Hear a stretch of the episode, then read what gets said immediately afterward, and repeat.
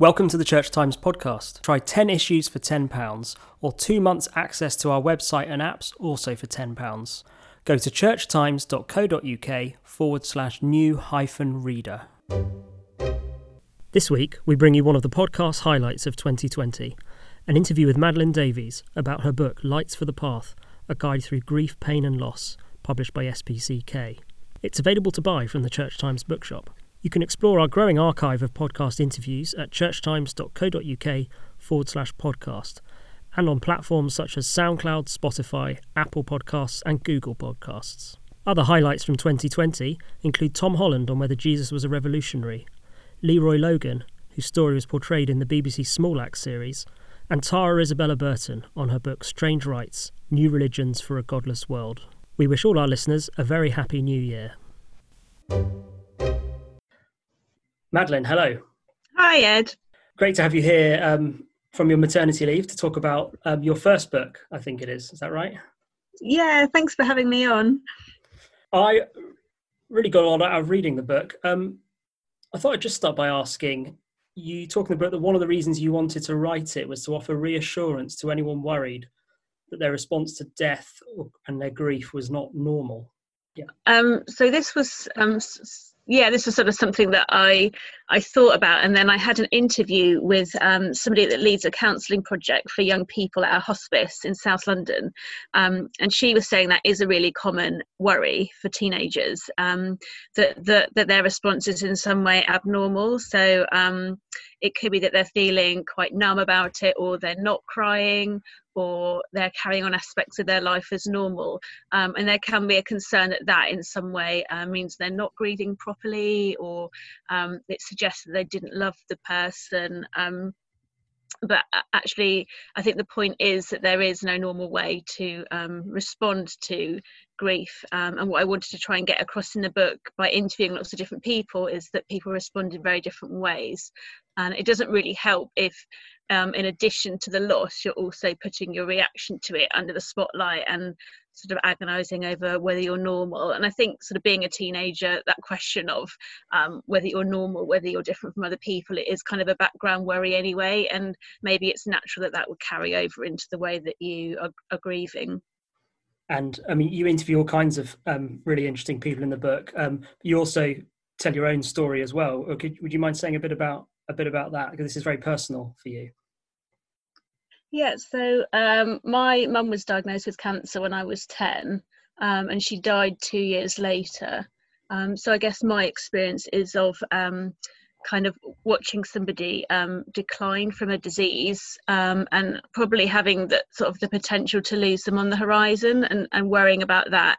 one of the things that I discovered when I was reading literature is that some studies suggest that that period of kind of anticipating loss um, can be more difficult psychologically than the loss itself.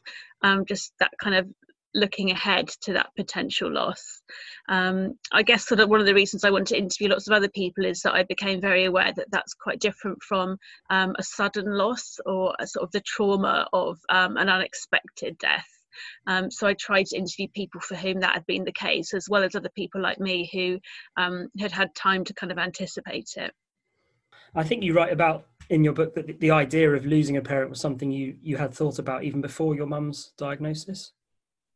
Yeah, so um, I'm not quite sure where that kind of worry came from. It might just be that it's sort of a common worry for children. I think partly I'd read a lot of children's literature where um, a parent or both parents had died, and I have reflected a bit on whether that kind of planted the seed that it was a possibility. I think also my mum's mum had died of cancer, and my dad's dad had died in a car accident when he was a baby. So the fact that they had both lost a parent probably also shaped that um, fear and that I knew it was a possibility because it had happened to them. I found really interesting the book, the way you talk about it, particularly to um, Professor John Wyatt, um, who's author of the book Dying Well, about the importance of having information during that period um, when, when, there's a diagnosis, um, perhaps up to up to the person dying. Um, could you say a bit about that? Why actually often knowing what's happening is is quite important? Yeah, so um, one of the things we talked about is um, if somebody dies suddenly, for example, in a car accident, um, he was saying that people's fears um, about what happened to the person or what they look like in particular can actually be worse than the reality because our imaginations can go into overdrive. So he actually encourages people to see the person after they've died, um, which can be um, more helpful than never seeing it and then having these awful imaginings about what the person looked like. Um, I think also um, being kept in the dark um, is not helpful for teenagers if it's a kind of a case of picking up hints and whispers um, from people and never being quite sure um, what's happening and feeling excluded can, can be very upsetting. So um, I kind of look at the importance of um, asking questions and, and kind of getting factual information. Um, and also kind of perhaps if you were kept in the dark, it's kind of never too late to ask those questions. So if it would be helpful for you to get um, just the kind of factual information about what happened and and why, um, it's kind of never too late to ask a doctor about that. Um, one of the things that I talked to um, Professor Wyatt about is um, kind of guilt that can accompany death, and even if there's absolutely no rational reason to think that you were to blame um, or that you kind of carry any responsibility for what happened, it's still possible for um, people to get this idea that they are in some way to blame for what happened. And so he said he often actually um, explicitly asks that question just to volunteer it, to put it out there in case that's something that somebody needs to um, kind of uh, speak out and be reassured about. I should just say that this book's sort of principally aimed at teenagers, although I mean I found it enormously helpful myself, but it's particularly that that sort of age group who are experiencing this that you're yeah. thinking about. Yeah, I guess I was sort of trying to write the kind of book that I maybe would have found helpful when I was a teenager. So it was trying to go back to that time in my life really and i guess try and write in a way that was accessible for a slightly younger audience but um, i am kind of hopeful that maybe people that work with young people might find it helpful as well and perhaps reading some of the stories from people that i interviewed who are looking back either a very short period of time or a number of decades on being bereaved as a teenager um, that might give youth leaders or people in youth ministry or parents um, some idea of sort of the range of emotions that teenagers might be going through. I think you say in the book that um, being bereaved as a teenager is perhaps more common than than people think.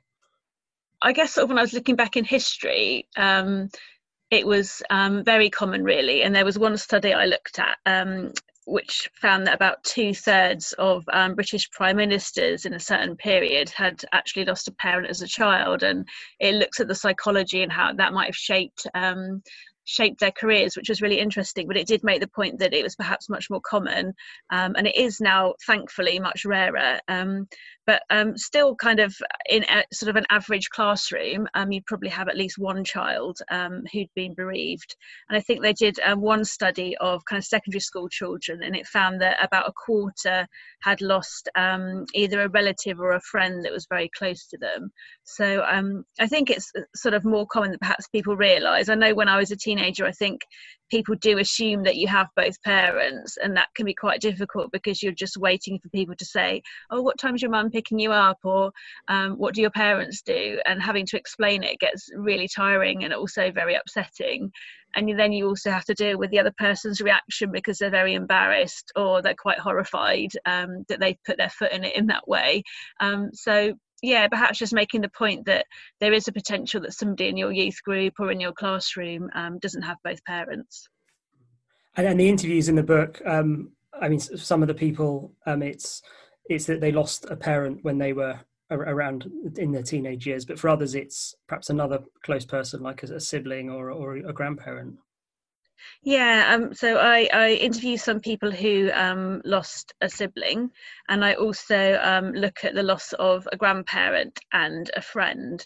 And I had a really nice interview with Malcolm Guite, who is a chaplain at a college in Cambridge, and he was making the point that perhaps some people feel that um, yeah that the, the, grieving the loss of a grandparent because it's some someone older is sort of somehow less legitimate or um, they should be embarrassed that they're so um, kind of upset by it. Um, and he really wanted to challenge that idea and and you know all loss is a loss. It's it's a loss of somebody close to you. And other people made the point that actually many people today are incredibly close to their grandparent. It might be that their parents um, were away or working and so their grandparent actually spent a lot of time looking after them.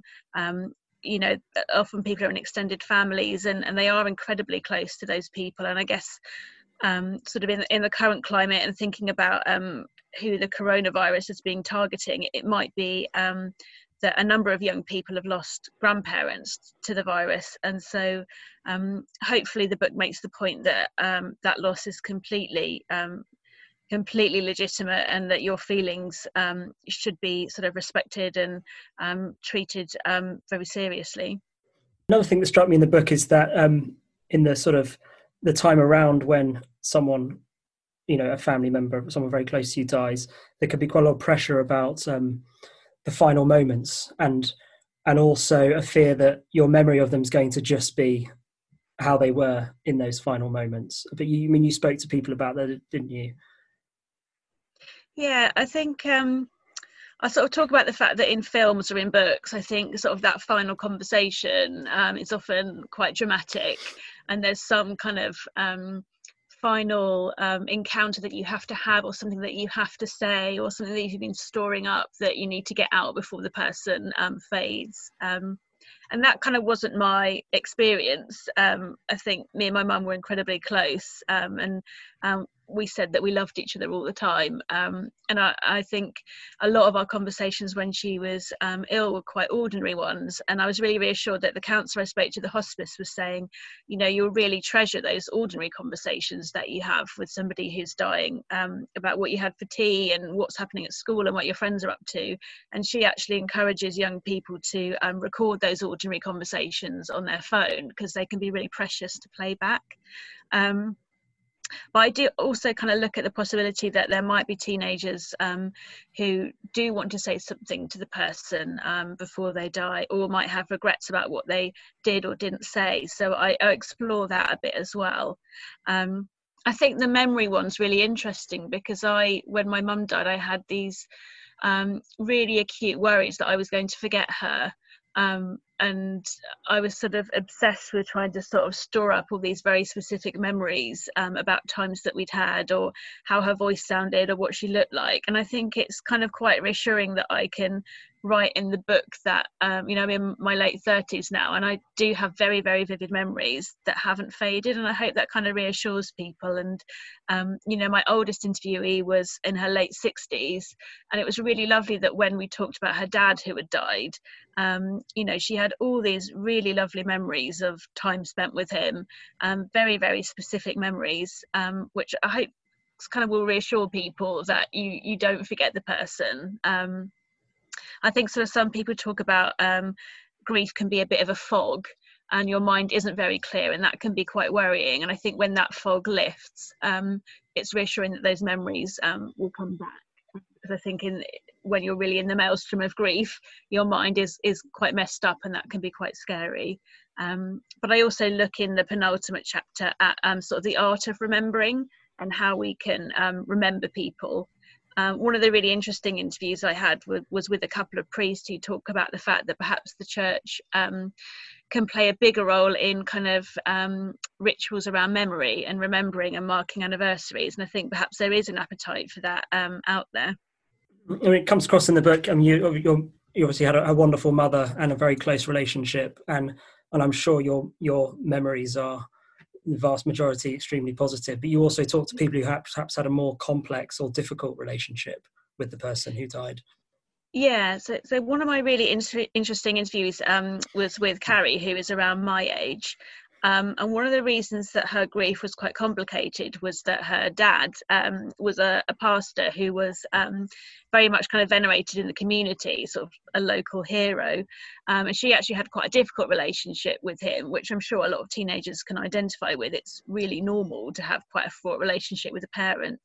Um, but when he died very suddenly in, in a cycling accident, um, she had sort of a, a very complicated grieving process because she was trying to balance this fact that she loved him and he died, but also that she'd had such a kind of fraught connection to him. And it took her a long time to be able to to kind of she talked about holding those two truths together being able to say yes i loved him and he died and we had a difficult relationship.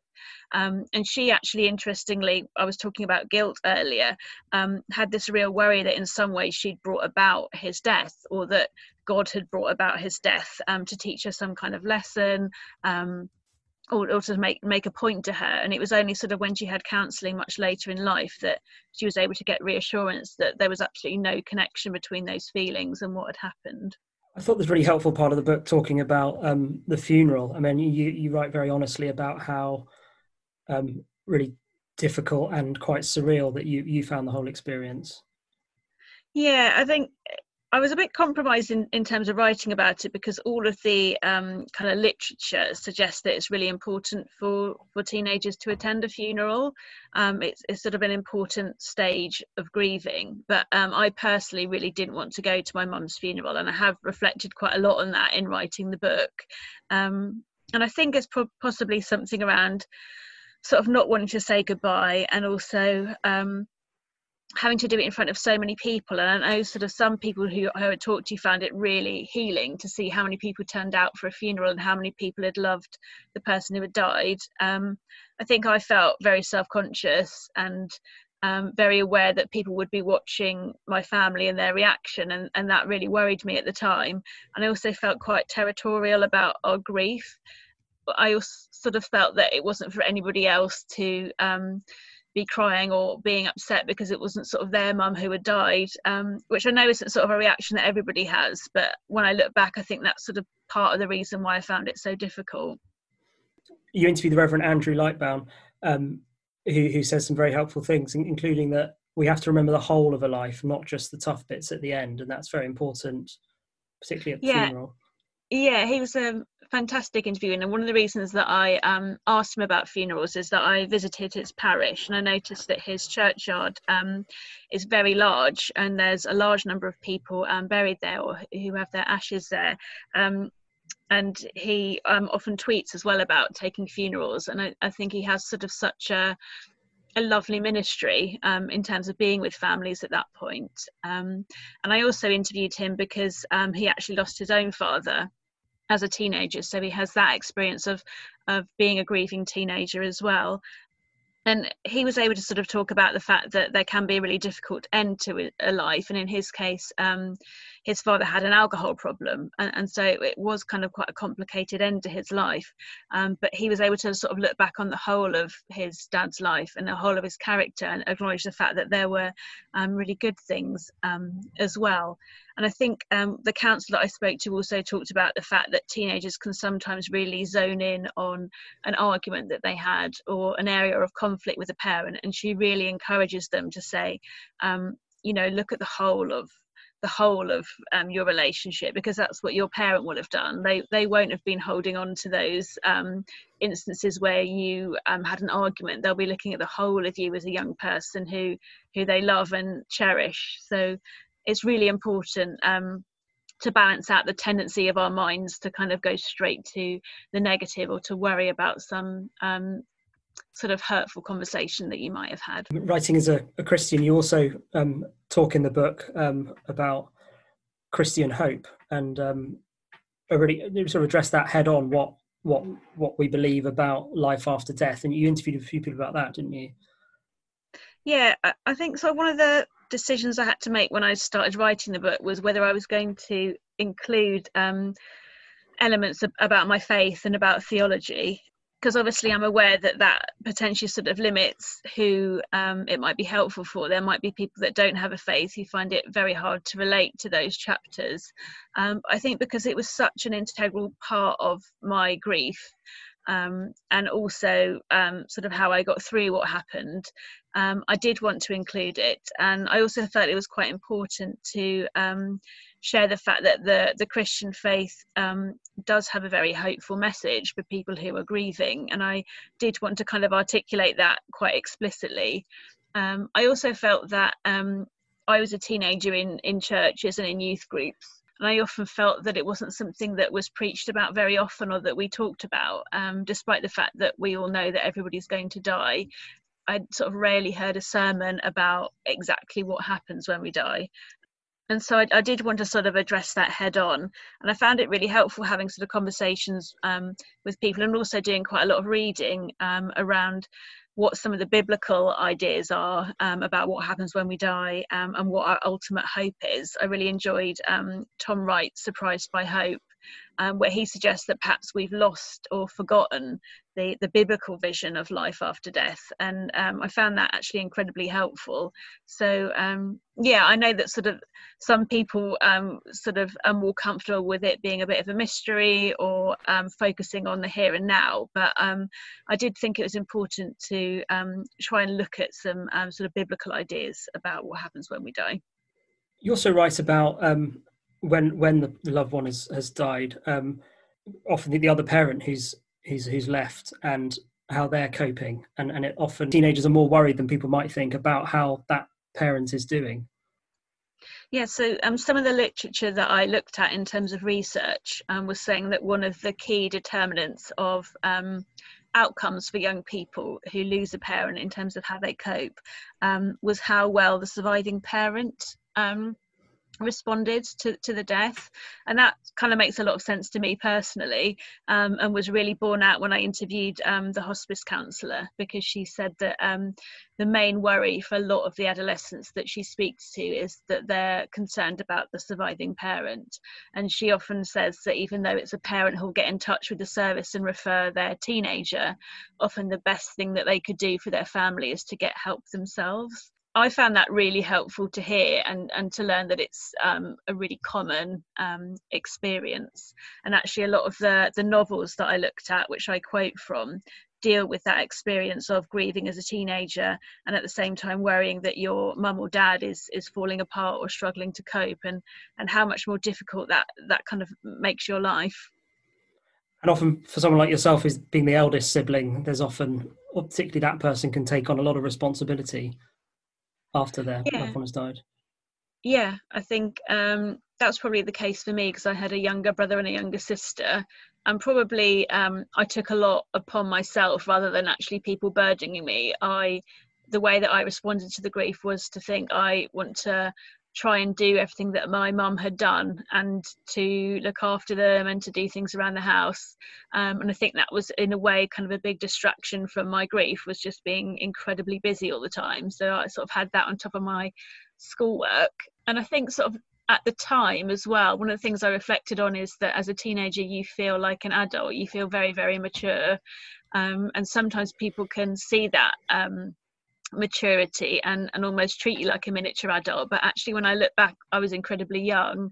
Um, and one of the teachers that I interviewed said it's really important to remember that um, teenagers are technically sort of still children. And however resilient um, a teenager might look, or however well they're coping, it's really important to remember that and to check in and to make sure that they're not taking on too much and that that resilience doesn't become a mask for um, what's really going on. I think you also write about, I think it's the Raymond Carver quote about the small good things.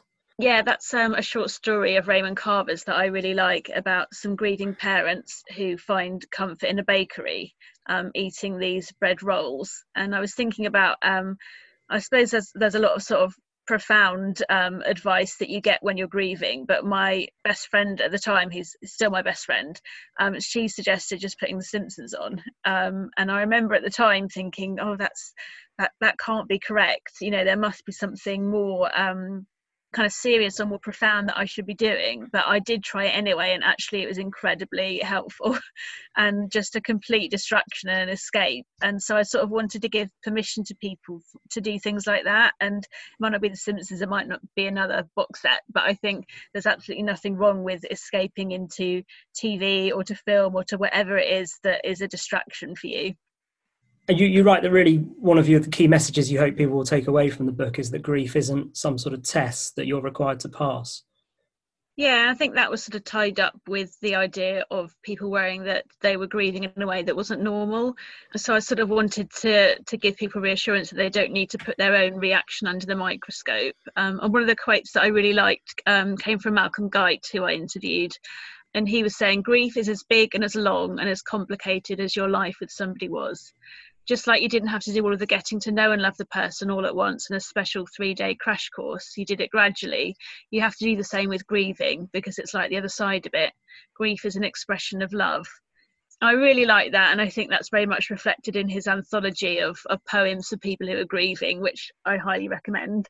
And I, I really sort of love that idea that, um, yeah, that grief is an expression of of our love for a person, and that it's something that you can do um, gradually. I know, sort of, from speaking to some people, that took them years or even decades to really feel that they had, yeah, that that they had grieved. Um, you know, some people just went completely numb or shut down or weren't able to really process their feelings initially. Um, and I think it's sort of reassuring to know that that many decades on it's still possible to to sort of do that work of healing and to you know get counseling or speak to somebody or um, engage with it again. Um, there's not kind of a deadline for it. And i think that that sort of message that you don't have to move on um, that you don't have to get over it is is very reassuring um, to hear.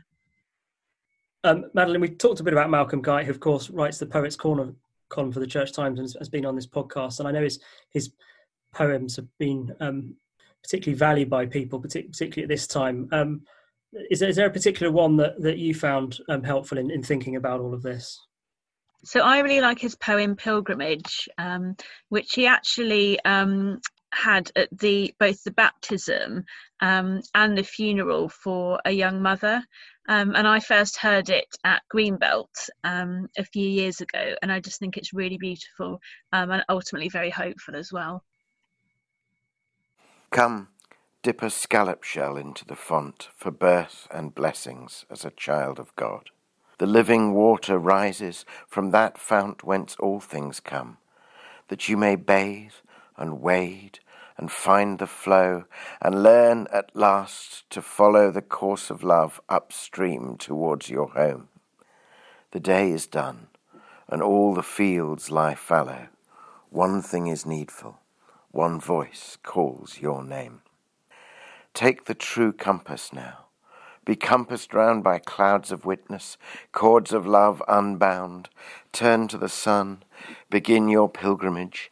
Take time with him to find your true direction. He travels with you through this darkened age and wakes you every day to resurrection. Thank you for listening to this week's episode of the Church Times podcast. You can find more news, analysis, comment, and book reviews on our website, churchtimes.co.uk. If you are not yet a subscriber to the Church Times, you can try your first 10 issues for just £10. You'll get the paper delivered to your door every Friday, plus full access to our website and digital archive. Go to churchtimes.co.uk forward slash subscribe to find out more. The music for this podcast was provided by Sought After Sounds. Tune in next Friday for the next episode.